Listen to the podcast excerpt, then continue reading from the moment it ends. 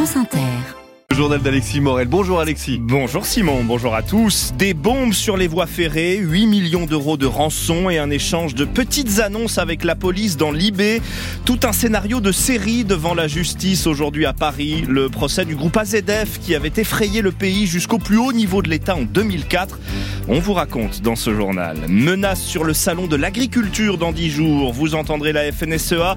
Elle pourrait ressortir les tracteurs si les mesures promises par le gouvernement ne se concrétisent pas plus vite. Branle-bas de combat à Matignon et à l'Elysée où sont conviés les syndicats agricoles. De la politique aussi à 8h20. Simon, vous recevez une nouvelle membre du gouvernement. Qui accorde à France Inter sa toute première grande interview en tant que ministre de l'Éducation nationale. Nicole Belloubet sera avec nous. Vous lui posez vos questions au 01 45 24 7000 et sur l'application France Inter. Dans ce journal aussi, le taux de chômage stable à 7,5%. Une proposition de loi contre la fast fashion.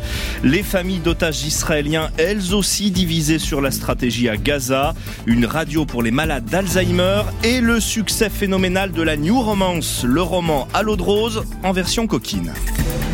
France Inter. Mars 2004, la France a peur de prendre le train. Un mystérieux groupe nommé AZF, rien à voir avec le drame de Toulouse, annonce qu'il va faire sauter des voies ferrées si l'État ne lui verse pas 8 millions d'euros de rançon. Et l'affaire s'aggrave quand deux vraies bombes sont retrouvées près des rails. Nicolas Sarkozy est alors ministre de l'Intérieur. Au moment où je parle, nous ne savons rien de ce groupe, mais nous prenons la menace au sérieux. L'ensemble des services de police et de gendarmerie sont mobilisés à chaque instant sur cette affaire. Qu'il me soit permis d'exprimer un seul vœu, c'est qu'on nous laisse travailler. C'était donc en 2004. Il aura fallu attendre 2017 pour démasquer les membres de ce groupe. Et le procès s'ouvre donc aujourd'hui à Paris devant le tribunal correctionnel.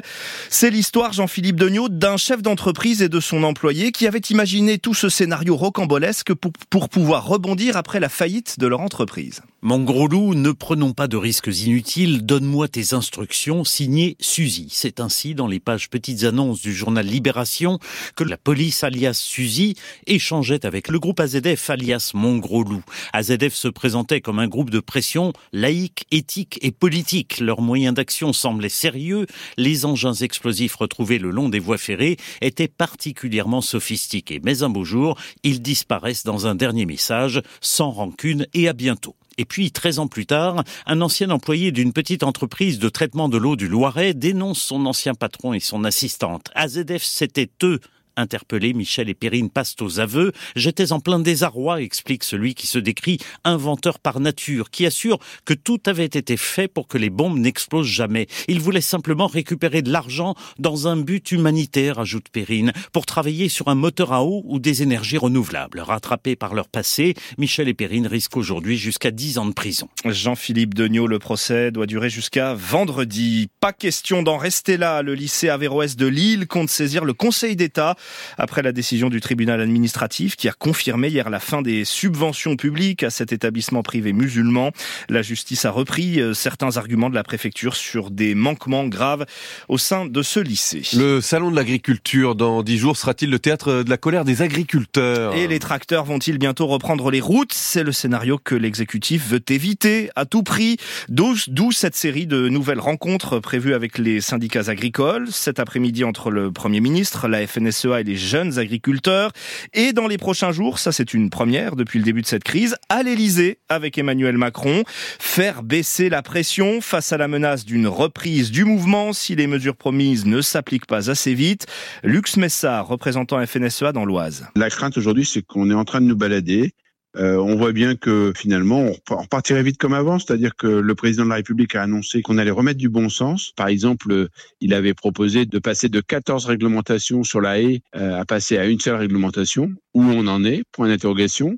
Euh, sur toute la partie européenne, sur les 4% de jachère, il nous a annoncé une dérogation, mais aujourd'hui, il nous dit que sur ces 4%, on ne pourra pas ni mettre d'alimentation, de fertilisation, ni mettre de produits phytosanitaires. Bah, ça veut dire que bah, on reste comme avant. Et donc euh, clairement, euh, la rencontre avec Gabriel Attal, c'est de regarder où on en est, qu'est-ce qui a changé, qu'est-ce qui va changer. Sinon, euh, clairement, les, les braises sont chaudes et les tracteurs sont prêts à redémarrer. Le vice-président de la FNSEA dans l'Oise, Lux Messard, avec France Bleu Picardie. Pression des agriculteurs et colère des ONG. Elles ont hier claqué la porte d'une réunion sur le plan éco-phyto de réduction des pesticides, plan suspendu tant qu'il n'est pas renégocié. Les pesticides accusés d'empoisonner les cours d'eau, mais ce n'est pas le seul danger. Loin de là, nos canaux, rivières et fleuves sont aussi menacés par la prolifération des plantes exotiques invasives. Les voies navigables de France alertent cette semaine sur un fléau. Un quart de son réseau de 6000 km est touché. Ça ne cesse d'augmenter, Clara Vincent. Elles ont pour nom Jussie ou Myriophiles, comme des cheveux qui bouchent les baignoires, elles perturbent le réseau fluvial, explique Anne Debar, directrice des voies navigables de France. Nos ouvrages qui permettent de retenir l'eau, la faire transiter, garantir un certain niveau d'eau en pleine période de sécheresse, pour euh, apporter l'eau potable à certaines agglomérations, apporter de l'eau pour l'irrigation pour les agriculteurs, sont attaqués par les plantes invasives. C'est ce qui s'est passé à Saint-Jean-de-Laune, en Côte d'Or. En 2018, le port est envahi. On ne voyait plus l'eau, raconte Marie-Line Duparc, la mer. Visuellement, c'était catastrophique. Un terrain de foot de Coupe du Monde. Les bateaux pouvaient plus bouger, puisque bah, ça se met dans les hélices, dans les pompes, ça se met partout. Comme il est difficile d'éradiquer totalement ces plantes, la prévention est essentielle, d'autant qu'avec la mondialisation, le phénomène s'accélère. Une menace pour les écosystèmes. Loïc Obled, directeur général délégué à l'Office français de la biodiversité. Comme c'est des espèces qui arrivent rapidement et qui peuvent prendre la place d'autres, on a la richesse de la biodiversité qui peut être affectée. Et d'autres espèces qui disparaissent, c'est euh, nos capacités de survie hein, sur la Terre qui disparaissent aussi. C'est absolument nécessaire d'éviter ce déclin qui malheureusement est déjà bien avancé. Cette année, Voie navigable de France va consacrer 5 millions d'euros pour lutter contre ces plantes. Emmanuel Macron a répété l'objectif lors de sa conférence de presse en janvier. Il veut le plein emploi d'ici la fin du quinquennat, c'est-à-dire autour de 5% seulement de chômage. On en est encore loin, d'autant que le nombre de chômeurs ne baisse plus désormais. Bonjour Maxime Debs. Bonjour. L'INSEE dévoile ce matin les chiffres du quatrième trimestre 2023. Ils sont stables. Ouais, stable selon l'INSEE en effet, dont les statistiques sont prises comme référence par l'exécutif. Le taux de chômage en France est aujourd'hui de 7,5%, 2,3 millions de personnes sans emploi.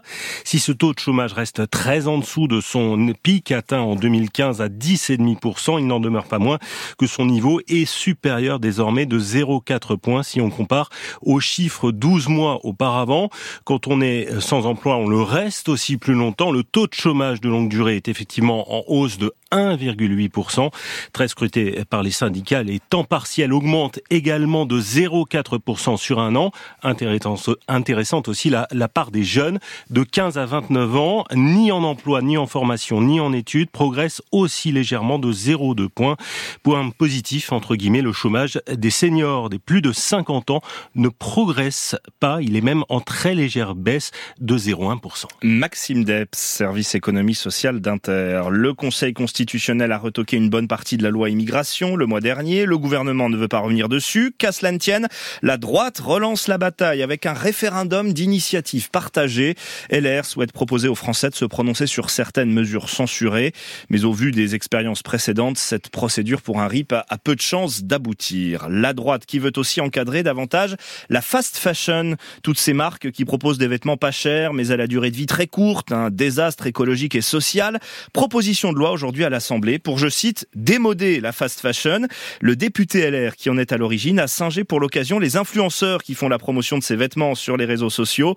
Sofiane Horus Boudjema l'a rencontré. Mon premier all-shin en tant que député. Derrière son bureau de député, son écharpe d'élu en arrière-plan, Antoine Vermorel marquait ce film en train de découvrir les articles qu'il a achetés sur le site de fast fashion Shein. Ces grands opérateurs de la mode essayent de séduire les plus jeunes d'entre nous, donc ils payent des influenceuses ou des influenceurs à euh, déballer leurs cartons quand ils achètent pour euh, inciter à la surconsommation. Et donc moi, ce que j'ai souhaité, c'est euh, entrer sur ce réseau-là pour justement dénoncer ces pratiques. Le député voudrait mettre en place un système de bonus-malus pour lutter de manière plus efficace contre ce qu'il qualifie de mode jetable. Il faut comprendre que les produits Chine sont les produits à 2, 3, 4 euros. C'est ça qui fait leur succès, avec des produits de basse qualité et pas chers. Et aujourd'hui, la loi AGEC de 2018, elle impose un malus potentiellement jusqu'à 20% Sauf que 20% sur un produit à 2 euros, ça n'a pas le même impact que sur une voiture ou euh, un téléphone. Pour lui, il faut donc appliquer un malus qui va jusqu'à 5 euros sur ces produits. 5 euros qui seront payés par les consommateurs. Mais pour le député, ce n'est pas une taxe puisque le malus financera un bonus équivalent pour des produits plus vertueux pour l'environnement.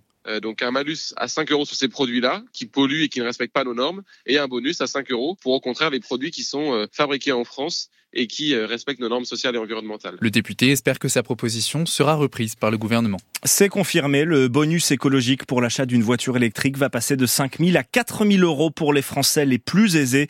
Le décret paraît ce matin au journal officiel. 8h11 sur France Inter, ils veulent une marche silencieuse et pacifique. Au Sénégal, les opposants au report de la présidentielle appellent à une manifestation, une nouvelle manifestation cet après-midi à Dakar et l'on craint des tensions avec les forces de l'ordre après la répression des derniers rassemblements qui a fait trois morts parmi euh, les manifestants. L'élection normalement prévue dans dix jours a été décalée au 15 décembre prochain. Le président américain et le roi de Jordanie unissent leurs voix pour dissuader Israël de lancer une offensive majeure sur Rafah, cette localité du sud de la bande de Gaza, dernier refuge pour plus d'un million de Palestiniens. Joe Biden réclame un plan crédible de protection avant toute opération militaire. Abdallah II va plus loin et exige un cessez-le-feu durable. Hier matin, c'est lors d'une série de raids à Rafah que l'armée israélienne a, récupéré de force deux otages. Cette stratégie divise les familles des autres Israéliens encore aux mains du Hamas. Notre correspondant Thibault Lefebvre l'a constaté devant le Parlement à Jérusalem. À droite, il y a Roni. Il a perdu sa nièce à la fête techno de Reim. C'était le 7 octobre. Elle avait 25 ans. L'intérêt de Bibi, ce n'est pas la libération des otages. Et à gauche, Michal. Son petit ami Aïtan est otage du Hamas depuis 130 jours. Au lieu de rester planté là, va au poste frontière de Kerem Shalom et bloque l'aide pour le Hamas. Ils partagent la même peine, mais ont des avis différents. Michal veut que la guerre continue, même si Aïtan et d'autres otages pourraient ne pas survivre. Je suis ici aujourd'hui à la Knesset pour expliquer que seule la pression sur le Hamas fera revenir les otages. Et c'est ce qui s'est passé hier. Les deux otages ont été arrachés des mains du Hamas.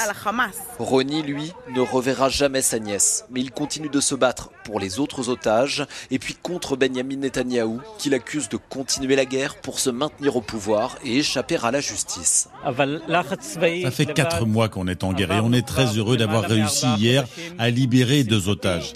Mais est-ce que plus de pression militaire pourra nous ramener les 134 restants? Gadi Eisenkot l'a reconnu lui-même. Ils ne reviendront pas vivants si on continue comme ça. Gadi Eisenkot, membre du cabinet de guerre, il a perdu son fils et son neveu à Gaza. Dans une interview mi-janvier, il s'est opposé à Benjamin Netanyahou et a demandé une nouvelle trêve. Thibault Lefebvre à Jérusalem. C'était un cas unique en Asie du Sud-Est. En Thaïlande, le gouvernement veut revenir sur la légalisation du cannabis à usage récréatif en vigueur depuis deux ans. Projet de loi aujourd'hui en Conseil des ministres pour limiter sa consommation à des fins thérapeutiques. Thérapeutique, la radio peut l'être aussi. En cette journée mondiale de la radio, nous vous présentons ce matin une antenne faite par et pour les malades d'Alzheimer. Radio Alzheimer propose une soixantaine d'émissions par an pour aider les patients atteints de cette maladie de neurodégénérative. C'est le reportage d'Alice Cachaner auprès de l'association France Alzheimer. Bienvenue pour ce nouveau numéro de Bande à part. Chaque mois, ils sont quatre chroniqueurs à prendre le micro. Tous sont atteints à des stades différents de la maladie d'Alzheimer. Bonjour à tous les quatre. Bonjour, merci. Un duo d'animatrices encadre l'émission. La difficulté, c'est que précisément, d'une émission à l'autre, leur état euh, varie. Anne Desroseaux-Layer, la productrice de Bande à part. La maladie avance, ils perdent leurs mots, et donc la difficulté justement, c'est à la fois de les laisser s'exprimer, tout en essayant de ramener toujours au sujet. Aujourd'hui, le sport santé, la Saint-Valentin ou encore un quiz musical. Prendre la parole, témoigner, c'est primordial pour les malades d'Alzheimer, souligne Sylvain, 60 ans. Je pense que c'est important qu'on soit visible, qu'on puisse montrer qu'un Alzheimer est capable de faire des choses formidables. Il ne faut pas que le malade devienne un paria, en aucun cas. Il faut qu'on existe. À la sortie de l'émission, Aurélie attend son papa. Chaque mois, ils font le déplacement malgré les presque deux heures de transport qui les séparent du studio. Entre le trajet en train aller et le trajet en train retour, Enfin, franchement, c'est incomparable. Il parle beaucoup plus au retour. Il va plus observer des choses. Enfin, il est beaucoup plus éveillé. À ce jour, il n'existe pas de traitement pour guérir de la maladie d'Alzheimer, une pathologie qui touche 1 200 000 personnes en France. Et cette radio s'écoute en ligne. Vous tapez Radio Alzheimer sur un moteur de recherche pour la trouver. Demain, c'est la Saint-Valentin et je crois, Alexis, que vous avez une idée pour nous aider à pimenter la soirée? Ben oui, si vous offriez à votre moitié un livre de New Romance. Ce genre littéraire est en train d'exploser. Un ouvrage sur neuf vendu en France, vente multipliée par deux l'année dernière.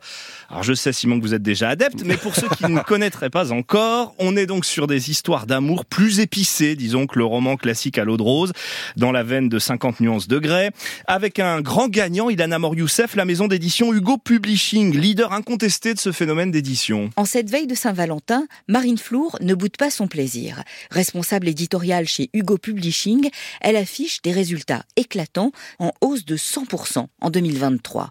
Peu importe que ce soit dans un domaine jusqu'ici considéré comme de la sous-littérature, la new romance. C'est un genre littéraire qui est apparu il y a une dizaine d'années à la suite de la publication de Fifty Shades of Grey. Qu'est-ce qui différencie la new romance de la romance?